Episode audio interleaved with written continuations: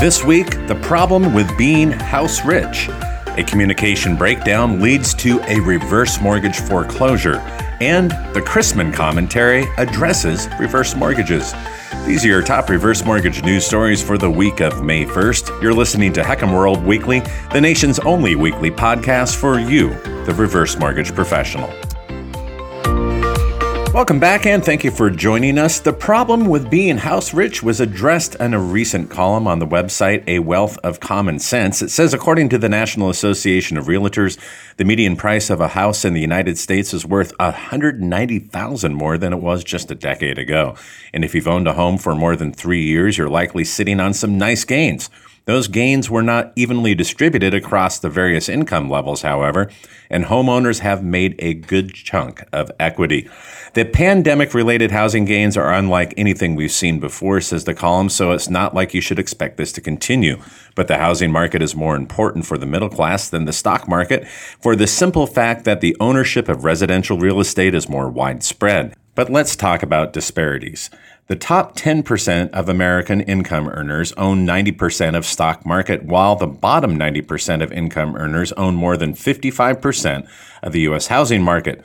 It's no fun for those that missed out on the gains we've seen during the pandemic rush, but it is good for those who don't hold as many traditional financial assets, such as stocks and bonds. But there is a problem in having your housing wealth concentrated in your home. For one thing, the columnist points out, the wealth gains cited in the research by the National Association of Realtors are on a gross basis. What does that mean? You have to net out all the ancillary costs that are involved with home ownership to get the real number.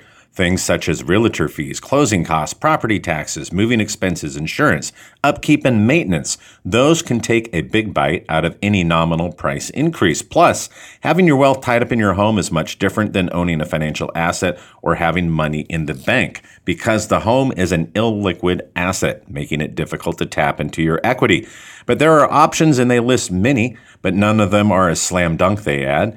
Options such as getting a home equity line of credit or a cash out refinance, but that requires borrowing more money. Or you could use your equity as a down payment on a new home, but that means paying a new mortgage with a higher interest rate. You could also get a reverse mortgage when you retire, but they say it's a complicated process.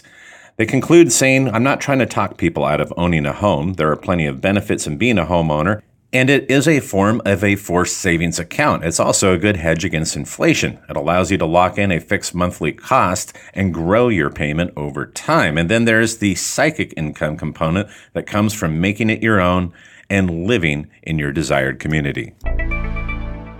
KBTX in College Station, Texas reports that a communication breakdown led to a reverse mortgage foreclosure. They say while a reverse mortgage can be a useful loan for many seniors, one resident nearly lost her home.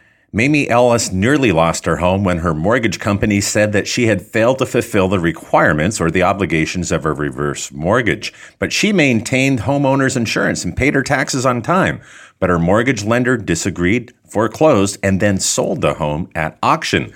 When KBTX first met Ellis last month, her situation was dire. She said, It's been really painful. I can't sleep. I can't eat. I can't do anything without shaking and nervous because I don't know what the outcome might be. In a statement to KBTX, Brazos County tax assessor Kristeen Roe confirmed that Ellis had fulfilled her tax obligation, and Ellis herself expressed her confidence that she had done so as well. But under the provisions of the Texas Property Code, individuals that are qualifying over 65 homesteads may pay their annual taxes in four equal installments. The first, which is due by January 31st, and then the remainder no later than the last day of March, May, and July.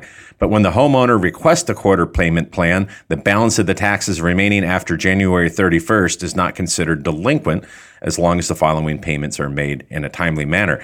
The Texas statutory delinquency date outside of any payment is February 1st, so it's not unusual for a mortgage broker or, excuse me, a mortgage company or servicer to monitor the mortgagees, making sure that they are paying the property taxes in a timely way. Then, since the quarter payment plan is an exception to that standard delinquency date, it's not uncommon for the mortgage company or servicer to assume that the property is delinquent and then, then pay the balance of the taxes. The mortgage provider told KBTX that they made several attempts to contact Ellis for nearly three and a half years to discuss the situation, but ultimately had no success in contacting her. Now, a question why was she completely unreachable, and why were family members or an alternate contact not able to be reached as well? Yet the company said they do stand by their original statement that they had properly serviced the loan. In conclusion, the good news is 21 days after she met with KBTX is when she learned that all parties involved had agreed to undo the sale of the home. However, there was still one big hurdle left that Ellis must overcome. That is, they must reimburse the purchaser who bought the home at auction. During NRMLA's most recent annual meeting in Atlanta, a friend and colleague suggested that I subscribe to the Rob Chrisman Daily Mortgage News email that is called Chrisman Commentary. And while the focus was almost exclusively on traditional lending, I did find value in keeping up to date on the macro trends that ultimately do influence the reverse mortgage marketplace. I had yet to see any mention of reverse mortgages, that is, until last week. The Chrisman report included one reader's feedback. Steve Kay with Cross Country Mortgage wrote, considering all of the positive news about today's earnings and affordability when compared to the same a dozen years ago, I was thinking that I seldom see anything in your reports about reverse mortgages. And with the value of our dollar shrinking, concerns for affordable housing increasing, and recent instability on Wall Street when it comes to our investments, combined with the fact that 10,000 baby boomers are turning 65 each day, it might be a topic of discussion that carries a little more merit. Kay then points out that several top national mortgage companies have added new national reverse mortgage leaders, and these companies include Cross Country Mortgage, AmeriFirst, Loan Depot, among others. It should be noted that the Chrisman commentary does make mention of NRMLA's latest Riskspan Mortgage Market Index, and it shows homeowners 62 and older today hold a combined $11.81 trillion in home equity. And Chrisman also confirms the increased interest of lenders to enter the reverse mortgage market. Thank you for joining us for another episode of HECM World Weekly. Apple users, you can listen and subscribe to this podcast on iTunes. If you've not done so, be sure to go to hecmworld.com, H E C M world.com, because today we have an exclusive interview with one traditional mortgage broker who pivoted to reverse and why. Thanks again for joining us, and be sure to return next week for more reverse mortgage news on the go.